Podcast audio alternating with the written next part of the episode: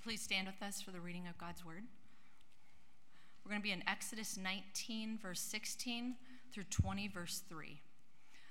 On the morning of the third day, there were thunders and lightning, and a thick cloud on the mountain, and a very loud trumpet blast, so that all the people in the camp trembled. Then Moses brought the people out of the camp to meet God, and they took their stand at the foot of the mountain. Now, Mount Sinai was wrapped in smoke because the Lord had descended on it in fire.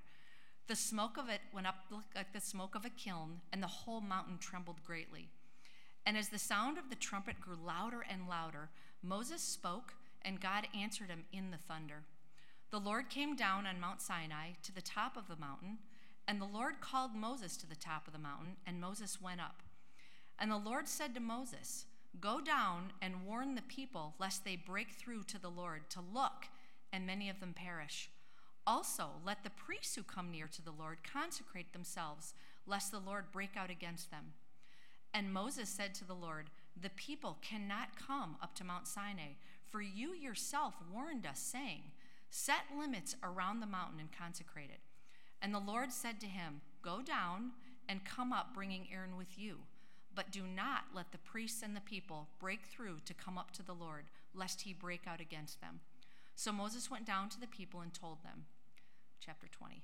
And God spoke all these words, saying, I am the Lord your God, who brought you out of the land of Egypt, out of the house of slavery. You shall have no other gods before me. Thank you, Garen. You can be seated.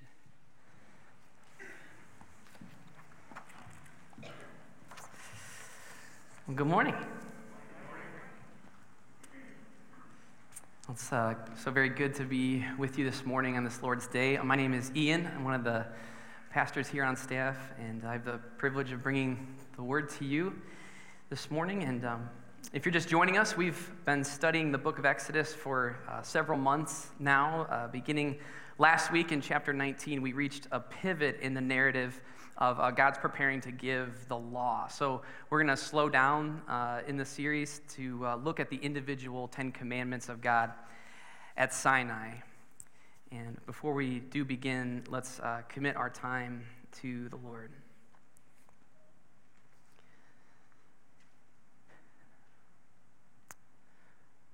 Father, Son, and Spirit, you are holy. Your name is altogether righteous and good. Your works speak of your faithfulness and your holiness, as holiness befits your house. Your dwelling place is in the heavens, and all the earth and the heavens belong to you, Lord. You are the sovereign. Father, help us to submit to you.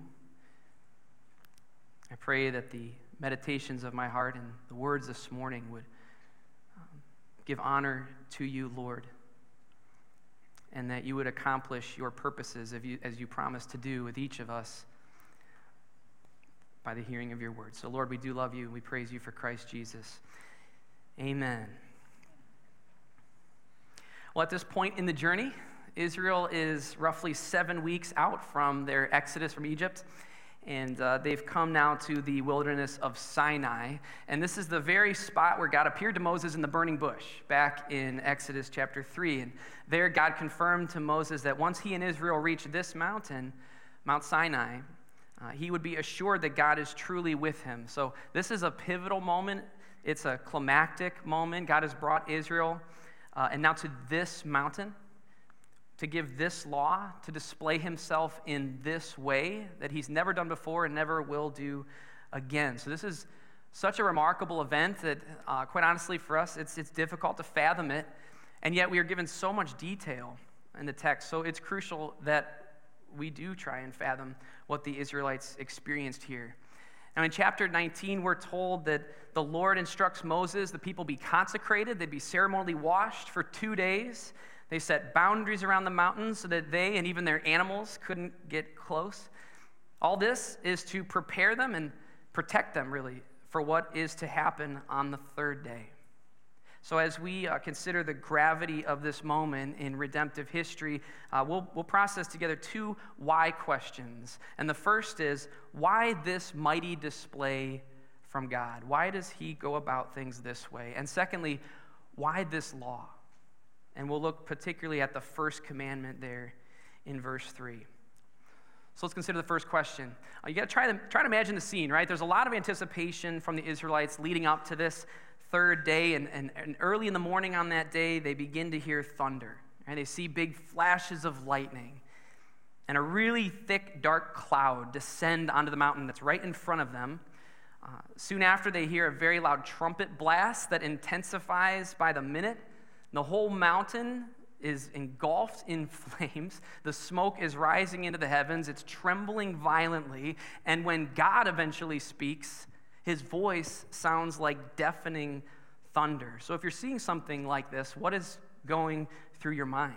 This is just utterly overwhelming. It's sensory overload.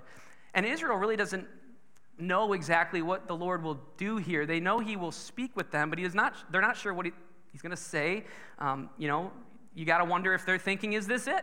Have we come to this mountain for God's reckoning after all that we've done against him, after all the complaining and sin and willful disobedience? Is this it? Is this it? So it's a fearful moment. And you know, there could have been a million and one ways for God to go about this. And that's why we're asking the why question. Why, again, did the Lord display himself in this awesome way at Sinai? Well, I think first, this is God. This is what he's like. You know, maybe we don't think of him this way often, but this is a picture of his essence, of his limitless power and authority. He's a terrifying spectacle. He's a consuming fire, as the Bible says. And this is just a glance at his holiness. He's not like anything that is on the earth or anyone that is on the earth. And his name here reflects that. It matches the display of what Israel's seeing.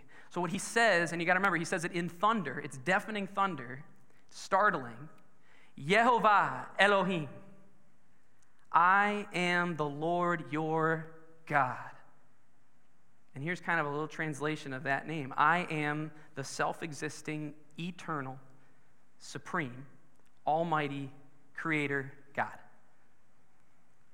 This name, this majestic name, is the reason that the Lord says things like this of himself elsewhere in Scripture. He says, To whom will you liken me and make me equal and compare me that we may be alike?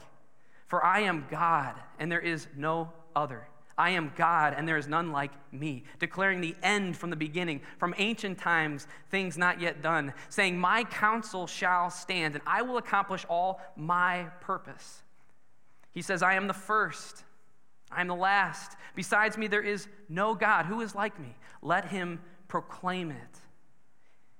For as high as the heavens are above the earth, so are my ways higher than your ways, and my thoughts than your thoughts. And so the writer of Hebrews gets it right when he says, It is a fearful thing to fall into the hands of a living God. Yet, what's remarkable is that even this fantastic display is only a tiny microcosm of God's magnitude and power. He's cloaking it here. Scripture says his greatness is unsearchable, there's no end to it. We'll never know the vastness of it. Nevertheless, why is God displaying himself in this unique way at Sinai? He is here demonstrating to Israel the grandeur of his authority, confirming to them that he is the only one to whom they must listen and worship. And they're terrified. They are terrified. They'll do whatever God wants them to do. That's what they swore in chapter 19, right? In verse 8, we will do all the Lord has spoken. They'll promise it again later in Exodus. We will do all the Lord's commands. They swear it. But here's the thing no, they won't. No, they won't. We know how this story will go. They will defiantly rebel against God, they will refuse to keep his commands. So now we ask, well, why the law then? And God knows they won't keep it, so why give it? And as much as the law is put in place to restrain sin, right, as a standard of moral purity, right, as really a reflection of God's righteous perfection, the law is also in place to reveal sin. Israel would eventually lose com- complete sight of all that and, and think that the law is in place to remove sin, to actually to have life. But the law was never in place for that. God put it in place to reveal sin, to make it obvious, to let us see ourselves, the very depths of our hearts. And that's why Paul in Romans chapter 7, he says this If it hadn't been for the law, I would not have known sin. I wouldn't know what it is to covet if the law said, had not said, You shall not covet. But sin seizing an opportunity through the commandment produced in me all kinds of covetousness. You know, there's something about the human heart that anytime it's told it cannot have or it cannot do something, it will pine over that thing, right? It will yearn like it's the only thing that matters. And if you've been around toddlers for like five seconds, you've seen this, right? They pick up something off the ground and you tell them, do not put that in your mouth. Don't do it. No, no, no, stop, stop. And then what happened? Right away. Yes, with a smile, right? and it gets worse, right? So now they know the command. They know that they should not eat that thing, right? So what do they do? Behind your back, they go and sneak around looking for it and stuff as much as they can in their faces, right? But we're all like this. We're all greedy little toddlers. We're just we're just a little more sophisticated about it. And, but why are we like this? The answer, you know, theological answer, right, is we're sinful. That's true. But more specifically, we are God's. We believe we are God's. What we say matters. What we say goes. We answer to no one. To whom will you liken me? We say. To whom will you compare me? I will accomplish all my purpose. Look at the works of my hands. I mean, what God says of God, we say of ourselves. And so, inside the heart of each one of us is a throne room where a little king sits who governs all that we think and do. He makes the laws, he forms the decrees, he determines the allegiances that will best benefit him and his kingdom. And what I'm saying is that when you zoom in close on that little king, you discover it's you. You're the king. I'm the king. We often refer to this as pride, but it goes much deeper than that. We have ultimate rule and authority. We are kings, and that's what the Lord knows of us. But it's not what we know or, or maybe willing to admit about ourselves. You know, Proverbs 21 says, Every way of a man is right in his own eyes, right? Each one of us thinks that we're doing well overall. And this can especially be true in the church, in Christian circles, where, you know, we had a good week, didn't do anything too terrible, so we're good. Moral, upright, everything's great. Proverbs 21 again says, But the Lord weighs the heart. So the Lord, in his infinite grace and wisdom, gives us this first commandment you shall not you shall have no other gods before me. So let's take a look at this command together. There are a few assumptions made by God here. This is the first one. Human beings are by nature worshipers. We worship. God presumes that we will worship either Him, the big G God, or little g gods, but there's no in between It's one or the other. So, real quickly, what does it mean to worship? Because I think worship, you say that and it has like a buzzword to it a little bit. Um, but what we mean when we say worship is that it's worship is being wholly devoted, heart, soul, mind, strength to someone, something, or self. It's all consuming. It's the air we breathe. It's what we long for all the time. And whether we're aware of it or not, we're always worshiping. We're always giving allegiance to another. It can show up in what excites us, what scares us, what we pay for, what we pray for, what depresses us, what gives us joy. With every motive, every decision, impulse, reaction, every thought, we either worship the Creator or we worship the created. So that's the first assumption God's making here. We are, by nature, by design, worshipers. And here's the second one. Um, the Lord is acknowledging here not only that we are worshipers, but that we are worshipers of other gods. He's not giving credence to the existence of other gods, right? Scripture is very clear that no other God actually exists but God alone. But the Lord is acknowledging that we are prone to worship other gods. Saying, You shall have no other gods before me, implies you do have other gods before me, and they need to go. The Lord is well aware of the gods in our lives, but I have to ask both for myself and, and for us here this morning are we aware? What are the gods we worship? Israel's looked a lot different from ours, of course, but what are ours? This command is alive and well for us. We still are prone to this. And gods can come in virtually any form. You know, some are more subtle, some are more obvious, but some are really wonderful things that no one can detect as gods that we worship. And I think uh, we can uncover our gods by honestly asking ourselves what is ultimate? What is shaping me? Who or what has the most influence on me? Where am I giving my attention? God sees our gods, but He wants us to see our gods and remove them.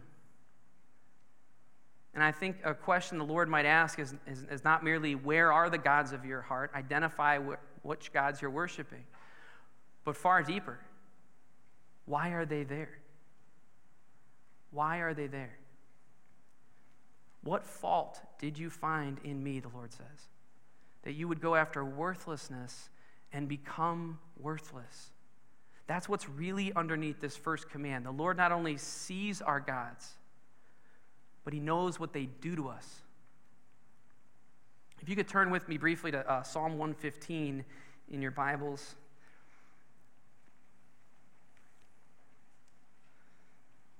It's a wonderful psalm the psalmist in uh, verse 4, and I'll just summarize.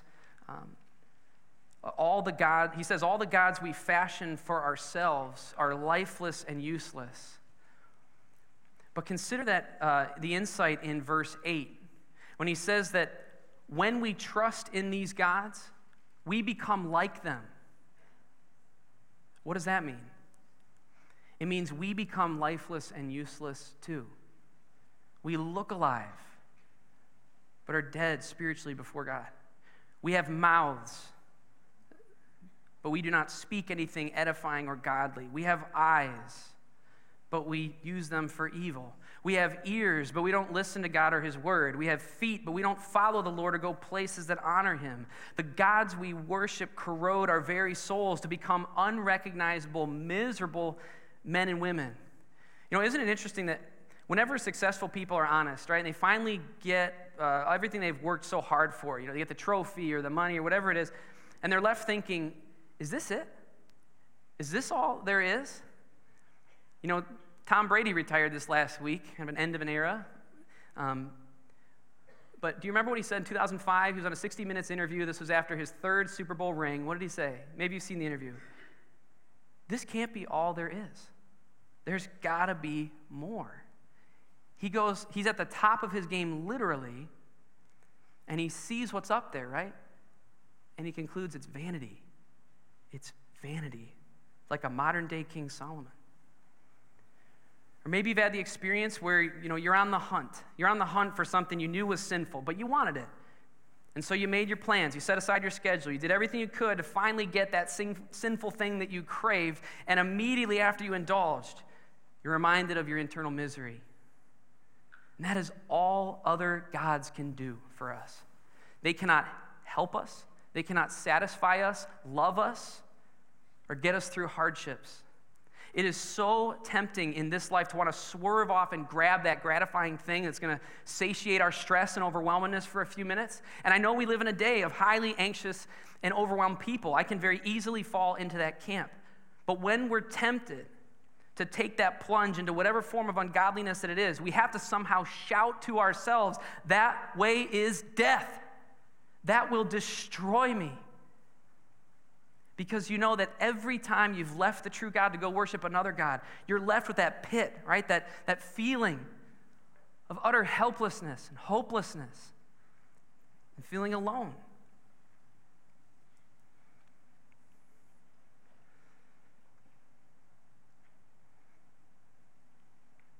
The crazy part is, is that we keep going back, right? We're just like Israel.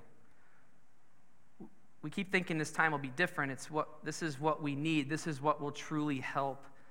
Um, the Ten Commands do not come from a God who just wants to hold his thumb over us and tell us, do, you know, do what I say or else. He's a God who cares deeply for us, who does not want to see us ruin ourselves at the altar of another God. He knows that we can't have two masters, right? We will either love the one and hate the other, as Jesus said, or we'll be devoted to one and despise the other.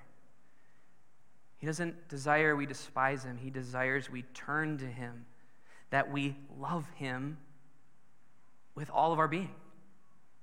Because that's truly what's best for us. He made us, he knows us, and he desires us. As a father desires a wayward son so the Lord desires his children. So, taking a pivot to the close here, I think if, if we left today thinking, I got to do better, I've got gods in my life, I know what they are, I got to get rid of them, I think that'd be a tragedy. That's not the takeaway. Because again, the law of God is not designed to make us righteous. It won't turn us into good people. It's designed to show us that no one is righteous, not one. In fact, it intends to prove that we are enslaved.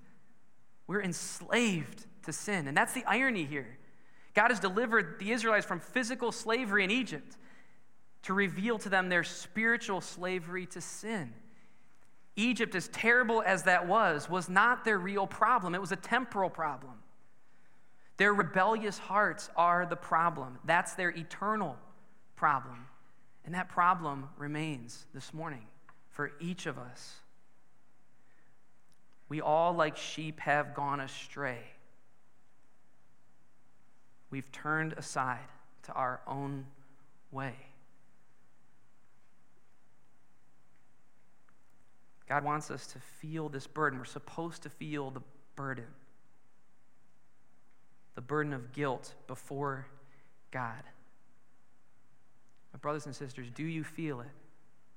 Do you feel it? If you don't, I, I want to say this as kindly as I can, but if you, if you don't, you have gods in your life you're unwilling to leave behind. And as I said earlier, the reason you have other gods is because you are God. Your way goes. What you want matters. And that way only leads to destruction. There aren't any scales at the end of this, right? That are tipped by our good behavior, our winsome personality, our successes, and our fortunes. You need to turn to this God. This one. Submit yourself to Him because there isn't a message of hope for any who are not wrecked by their sin, for any who don't acknowledge their guilt before the God of Sinai. But if you do mourn your sin, right, if your heart is cut by it, and by that I mean grieved over your rebelliousness against the Lord, against you and you only have I sinned and done what is evil in your sight, right? Psalm 51. That kind of grief, godly grief, as it's called. There's indelible hope for you, unfailing hope for you, because God sent forth his Son, born of a woman, and listen to this born under the law, to redeem those who were under the law. Jesus Christ, the lawgiver, took on the form of a lawbreaker. The Word of God, as He's called, who I believe is speaking here at Mount Sinai, was born in the likeness of men, to submit Himself, to be called under the law as a man in order to perfectly obey all of God's law, not just outwardly, but inwardly, from His heart always doing what pleased the Father, never once worshiping at the altar of another God with his heart or with his hands. Why? So that he might receive punishment. Imagine that? He lived his life perfectly sinless before the Lord to receive punishment from the Lord as a lawbreaker. To remove the punishment for every lawbreaker who trusts him to be their Savior and their God. The law does not remove our guilt, it cannot. It's not meant to. Only Christ can. Only Christ can. We rely on Christ's law keeping, his obedience, his record to God, not ours. And we rely on his offering for sin, which we know was accepted by God the Father because Christ was raised on the third day. And what does this mean for us then? It means we don't have to be enslaved. We don't have to be enslaved to sin. There is no reason to remain enslaved to our sin anymore. I know that the gods, uh, you know, that plague us seem much more powerful than they really are. You know, it can feel like we'll never be free of them. And if the Son of God had not left heaven and paid our debt before a holy God, we couldn't be free of them. But in Christ, we are free. We are truly free, free from the curse and burden of the law, free from eternal punishment from a holy God, free from shame, free from fearing we're too far gone to be loved by God. And we're not just free from things in Christ, right? We're free to do things too. We're free to love God with our lives. We're free to trust Him. We're free to mature in the truth of His Word. We're free to pray. We're free to actually give ourselves to others for their benefit. We're free to walk by the Spirit of God rather than our old ways. We're free to know joy and peace and kindness and goodness and faithfulness. And we're free to know God Himself. That's what we have in Christ. It is real freedom to worship the one true God in Jesus Christ, whom He has sent for us. Galatians 5, right? For freedom, Christ has set us free. Stand firm, therefore. Stand firm, therefore. Do not submit again to a yoke of slavery.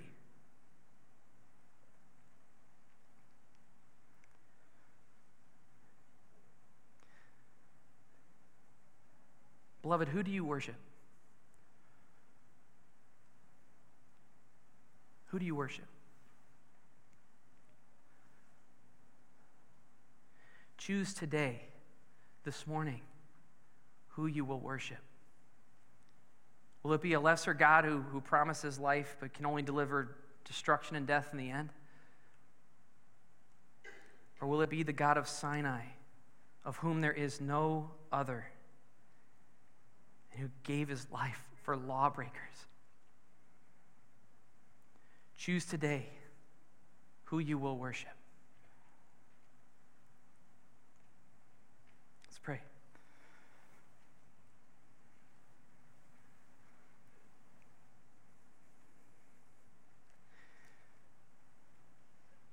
Lord God, you are worthy of every ounce of our attention, our affection. You are worthy of our lives. But we thank you, Lord, that even the little pittance that we can offer you is still meaningless in comparison to what we have in Christ the blessed hope of the one who was put on a cross for our sake and killed our sin with him buried it, and on the third day rose to be the object of our hope. We have life in his name. Thank you, Lord, that we can claim your freedom this morning. I pray for any, Lord, who are obstinate, who don't care about what's been shared, who are just, their pulse hasn't gone up one bit before you, Lord, the God of Sinai, the God who doesn't change. You are a righteous God, and you rightly punish sin. But you have punished your own Son for sin. So help us, Father, to trust him and to love him in new ways. Thank you, Lord, for the good God that you are.